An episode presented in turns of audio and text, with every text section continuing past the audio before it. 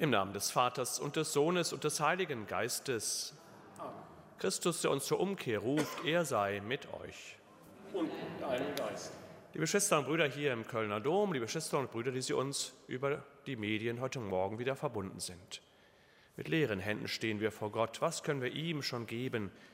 Was können wir an Leistungen vorzeigen? Wenn man sich irgendwo bewirbt um eine Arbeitsstelle, um einen Ausbildungsplatz, dann muss man einen Lebenslauf schreiben, muss Zeugnisse beilegen. Und dann werden auf die verschiedenen Kriterien geschaut, nicht nur auf gute Noten, manchmal auf gute handwerkliche Voraussetzungen oder auf gute Schulungen oder auf gute Fortbildungen. All das zählt vor Gott nichts. Es mag hier auf der Erde wichtig sein und auch nicht unwichtig sein. Aber vor Gott zählt die Haltung des Christen, das, was wir in den letzten Tagen schon im Evangelium hören, von der Demut, vom Diener der Diener sein, der Größte unter den Dienern sein. All das zählt vor Gott. Und mag uns das ein Ansporn sein für den heutigen Tag, für die Aufgaben, die heute vor uns liegen.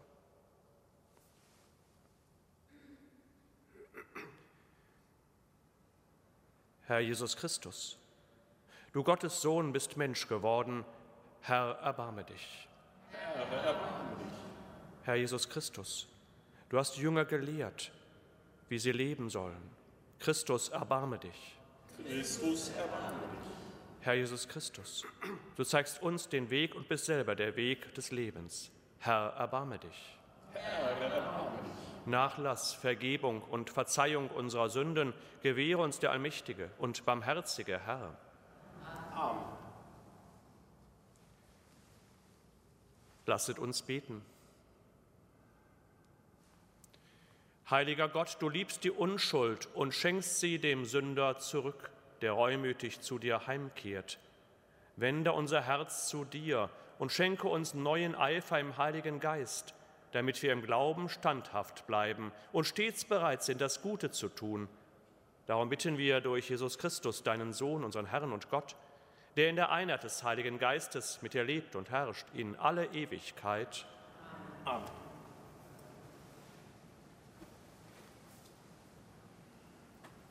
Lesung aus dem Buch Jeremia.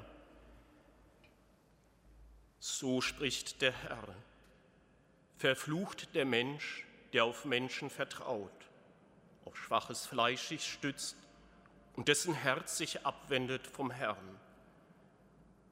Er ist wie ein Strauch in der Steppe, der nie Regen kommen sieht. Er wohnt auf einem heißen Wüstenboden im Salzland, das unbewohnbar ist. Gesegnet der Mensch, der auf den Herrn vertraut und dessen Hoffnung der Herr ist. Er ist wie ein Baum, der am Wasser gepflanzt ist und zum Bach seine Wurzeln ausstreckt. Er hat nichts zu fürchten, wenn Hitze kommt. Seine Blätter bleiben grün. Auch in einem trockenen Jahr ist er ohne Sorge. Er hört nicht auf, Frucht zu tragen. Arglistig ohnegleichen ist das Herz und unverbesserlich.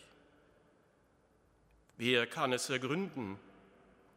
Ich, der Herr, erforsche das Herz und prüfe die Nieren, um jeden zu geben nach seinen Wegen, entsprechend der Frucht seiner Taten. Ort des lebendigen Gottes. Dank sei Gott.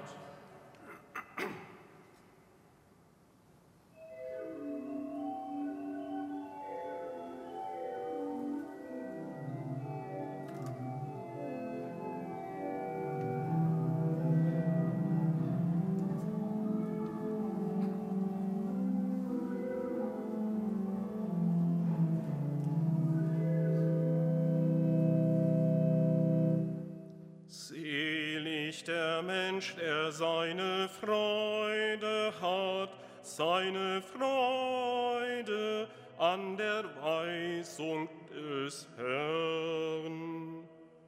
Selig der Mensch, der seine Freude hat, seine Freude an der Weisung des Herrn. nicht Hermann, der nicht nach dem Rat der Frevler geht, nicht auf dem Weg der Sünder steht, nicht im Kreis der Spötter sitzt, sondern sein Gefallen hat an der Weisung des Herrn. Bei Tag und bei Nacht über seine Weisung nachsinnt. Selig der Mensch, der seine Freude hat, seine Freude an der Weisung des Herrn. Er ist wie ein Baum gepflanzt an Bächern voll Wasser, der zur rechten Zeit seine Frucht bringt und dessen Blätter nicht welken. Alles, was er tut, es wird ihm gelingen. Selig der Mensch, der seine Freude hat, seine Freude an der Nicht so der Frevler, sie sind wie Spreu, die der Wind verweht, denn der Herr kommt den Weg der Gerechten, der Weg der Frevler aber verliert sich. Selig der Mensch, der seine Freude hat, seine Freude der Weisung des Herrn.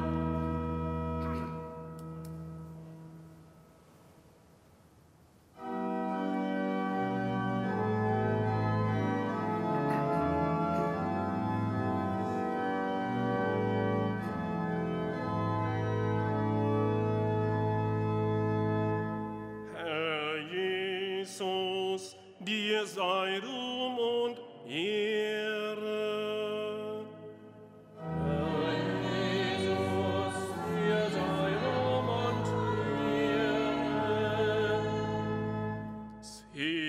Die das Wort mit aufrichtigem Herzen hören und Frucht bringen in Geduld.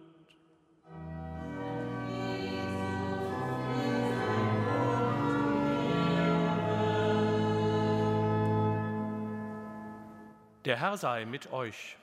Und mit deinem Geist. Aus dem heiligen Evangelium nach Lukas. Ehre sei dir.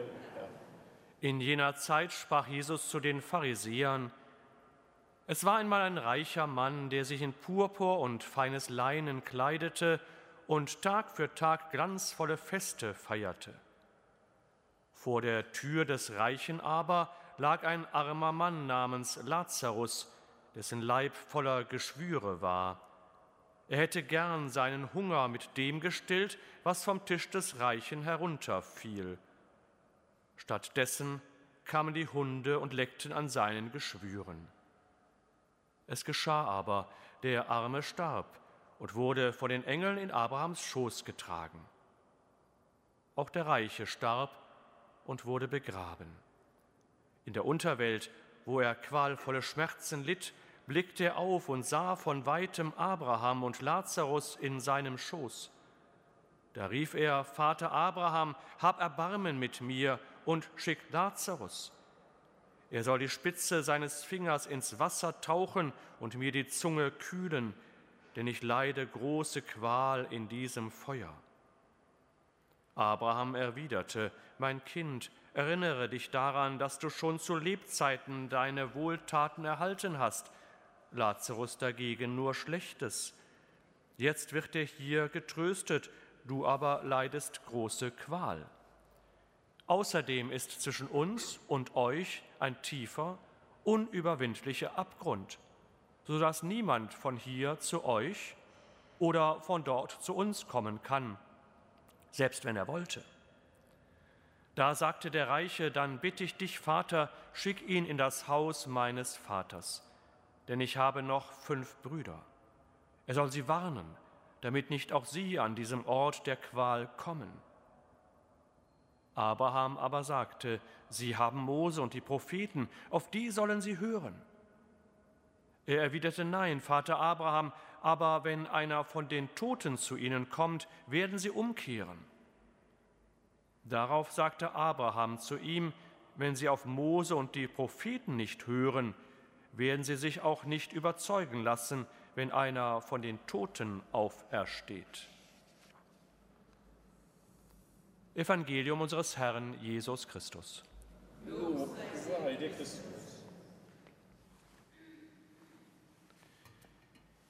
Liebe Schwestern und Brüder hier im Kölner Dom und überall, wo Sie uns über die Medien auch heute Morgen wieder verbunden sind. Eine eindrückliche Geschichte, die Jesus hier erzählt, vom reichen Mann und vom Lazarus. Sicherlich in sehr kräftigen Farben gemaltes Bild, sehr eindrücklich diese Gegensätze, dem einen, dem es ganz schlecht geht, krank, Geschwüre, und dem einen, der ganz reich ist und alles hat, aber eben den Armen nicht sieht. Schon zu Lebzeiten scheint es einen unüberwindlichen äh, Abgrund zwischen diesen beiden gegeben haben, dass der Reiche doch den Armen eigentlich hätte sehen müssen, dass er in seinem Reichtum hätte dem Armen doch durchaus helfen können, aber er hat es eben nicht getan. Und dann der Tod. Im Tod sind alle Menschen gleich, sagt man manchmal, und das drückt sich auch hier in diesem Evangelium aus.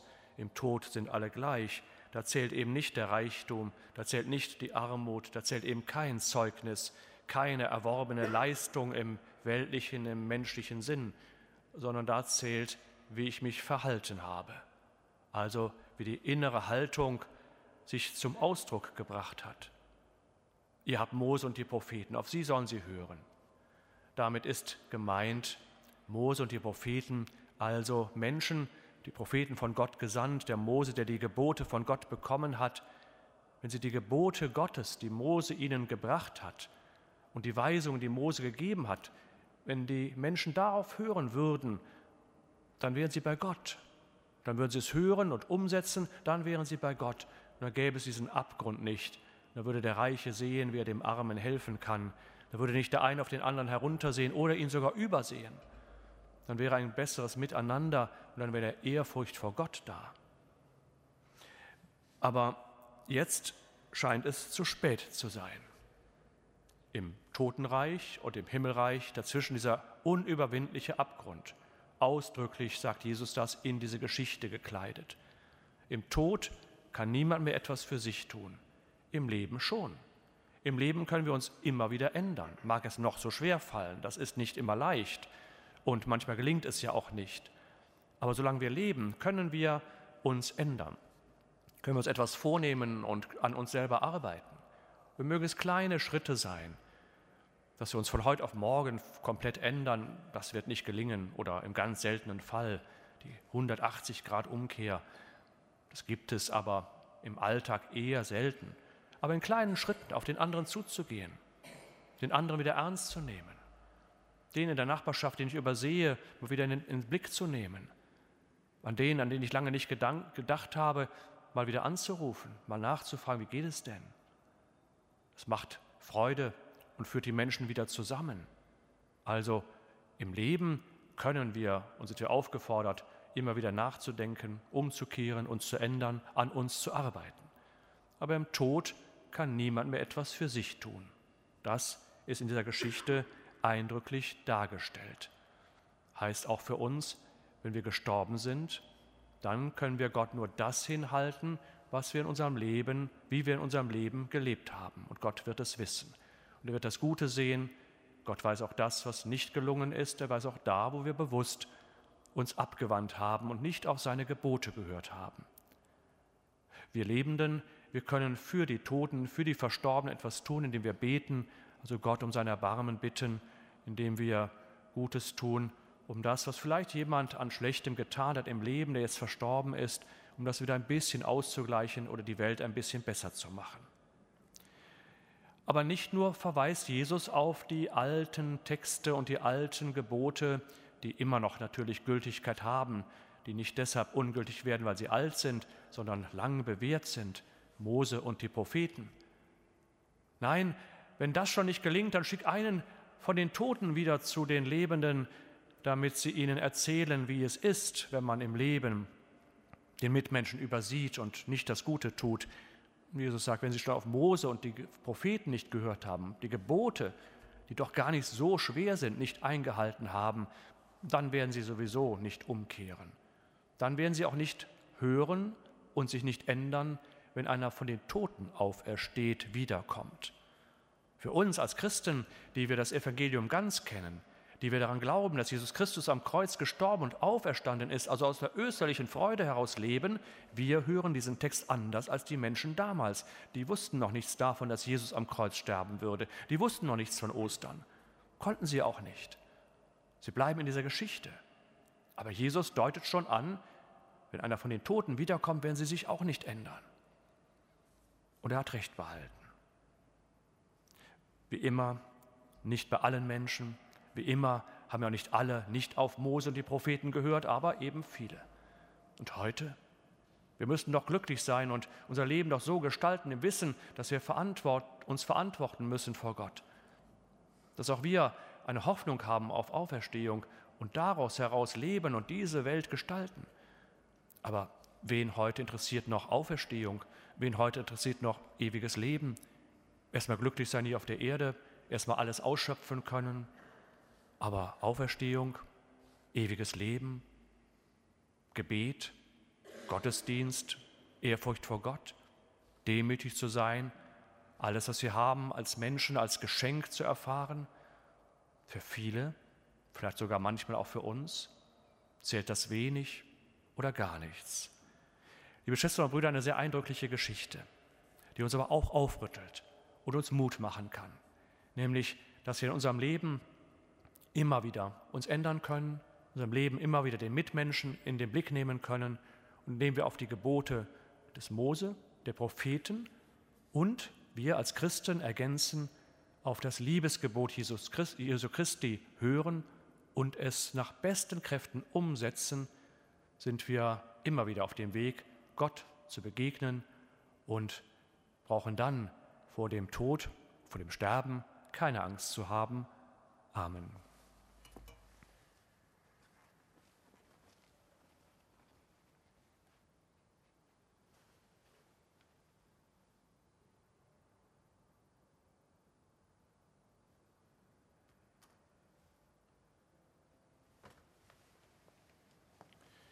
Zu Christus, der ins Totenreich hinabgefahren ist und auferstanden ist, beten wir. Für unsere bekannten Freunde, dass sie den Weg des Lebens finden, Herr, höre uns. Herr, höre uns. Für die Reichen, dass sie recht umgehen mit ihren Hab und Gut, Herr, höre uns. Herr, höre uns. Für die Armen, dass ihr Hunger nach Brot und nach Anerkennung gestillt werde. Herr, höre uns. Herr, höre uns. Für den Dienst der Kirche, dass ihr Werkzeug deiner Liebe sei für alle. Herr, höre uns. Herr, höre uns. Für die Verstorbenen, dass sie umfangen seien von der Liebe Gottes. Herr, höre uns. Herr, höre uns. Ja, Herr, höre unser Gebet, der du lebst und herrschest in alle Ewigkeit. Amen.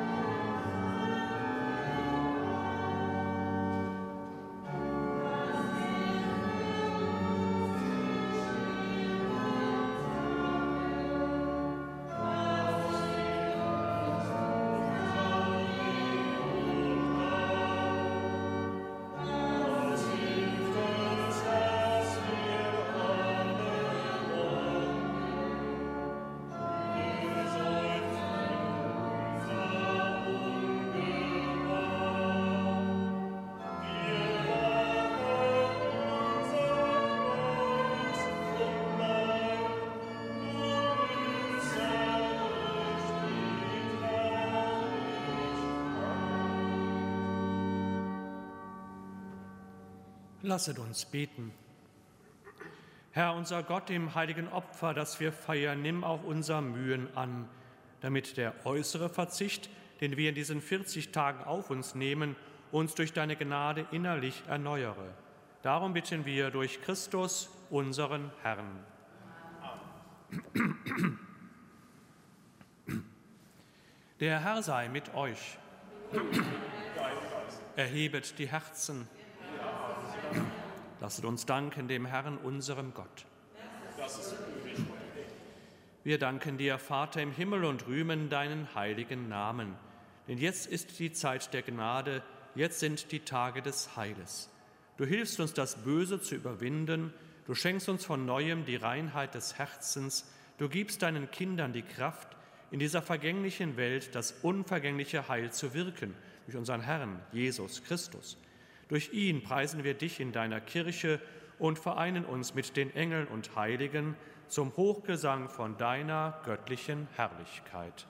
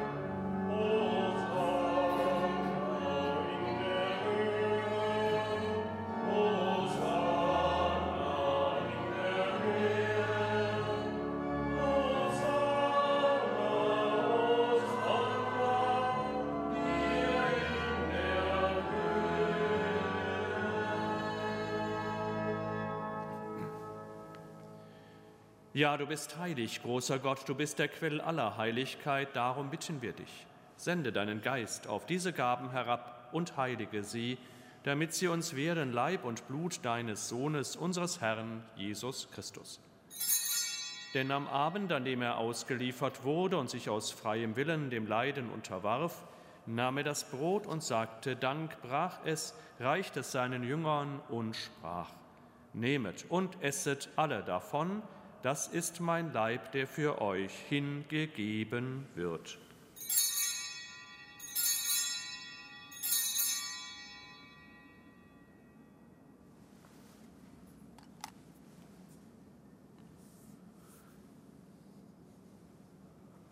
Ebenso nahm er nach dem Mahl den Kelch, dankte wiederum, reichte ihn seinen Jüngern und sprach: Nehmet und trinket alle daraus, das ist der Kelch des neuen und ewigen Bundes, mein Blut, das für euch und für alle vergossen wird zur Vergebung der Sünden.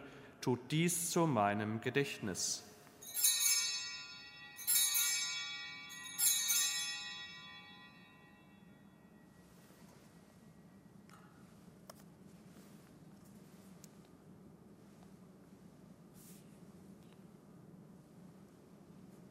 Geheimnis des Glaubens.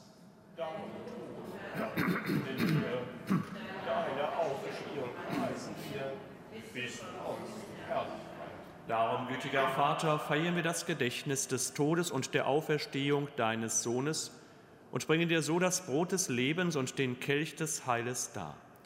Wir danken dir, dass du uns berufen hast, vor dir zu stehen und dir zu dienen.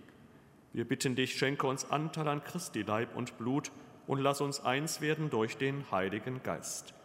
Gedenke deiner Kirche auf der ganzen Erde und vollende dein Volk in der Liebe, vereint mit unserem Papst Franziskus, unserem Bischof Rainer und allen Bischöfen, unseren Priestern und Diakonen und mit allen, die zum Dienst in der Kirche bestellt sind.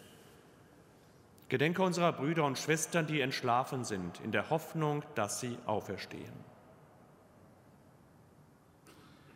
Nimm sie und alle, die in deiner Gnade aus dieser Welt geschieden sind, in dein Reich auf, wo sie dich schauen von Angesicht zu Angesicht.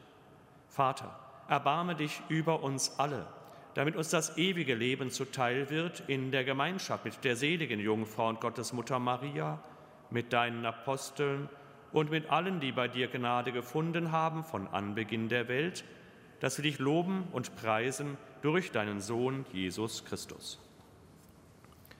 Durch ihn und mit ihm und in ihm ist dir, Gott allmächtiger Vater, in der Einheit des Heiligen Geistes alle Herrlichkeit und Ehre, jetzt und in Ewigkeit. Amen.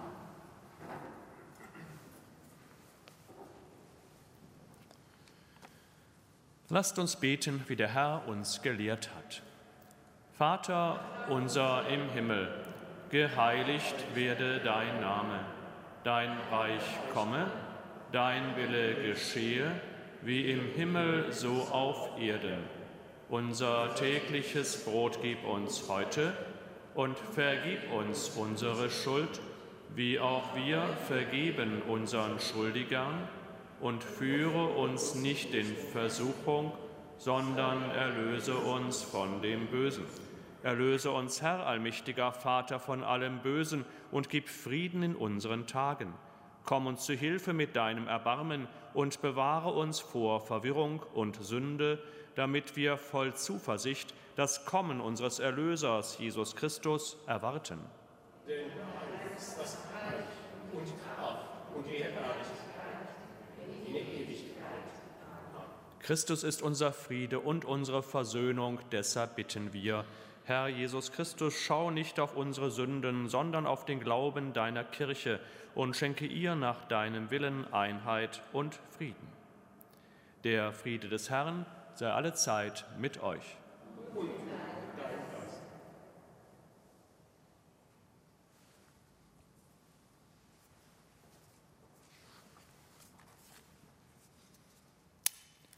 Lamm Gottes, du nimmst hinweg die Sünde der Welt.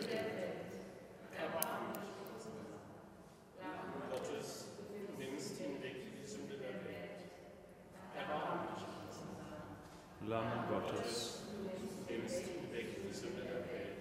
Gib uns ein.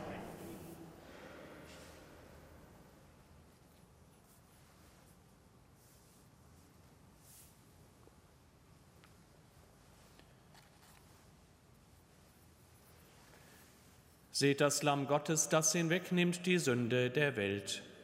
Herr, ich bin nicht würdig, dass du an mir gehst, aber sprich mein Wort, so wird meine Seele gesund. Selig, deren Weg ohne Tadel ist, die leben nach der Weisung des Herrn.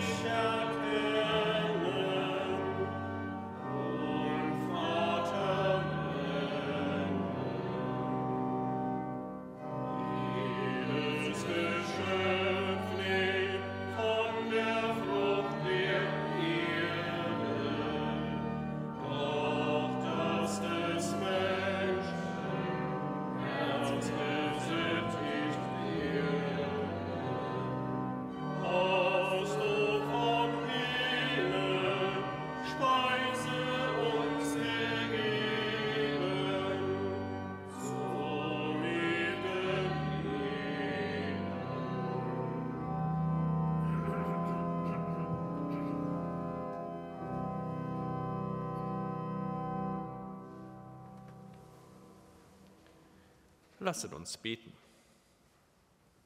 Herr unser Gott, das heilige Opfer, das wir gefeiert haben, bleibe in uns wirksam und bestimme unser ganzes Leben. Darum bitten wir durch Christus, unseren Herrn. Amen. Der Herr sei mit euch. Und mit deinem Geist. Segne euch der allmächtige Gott, der Vater und der Sohn und der Heilige Geist. Amen. Geht hin in Frieden. Dank sei Gott, du Herr.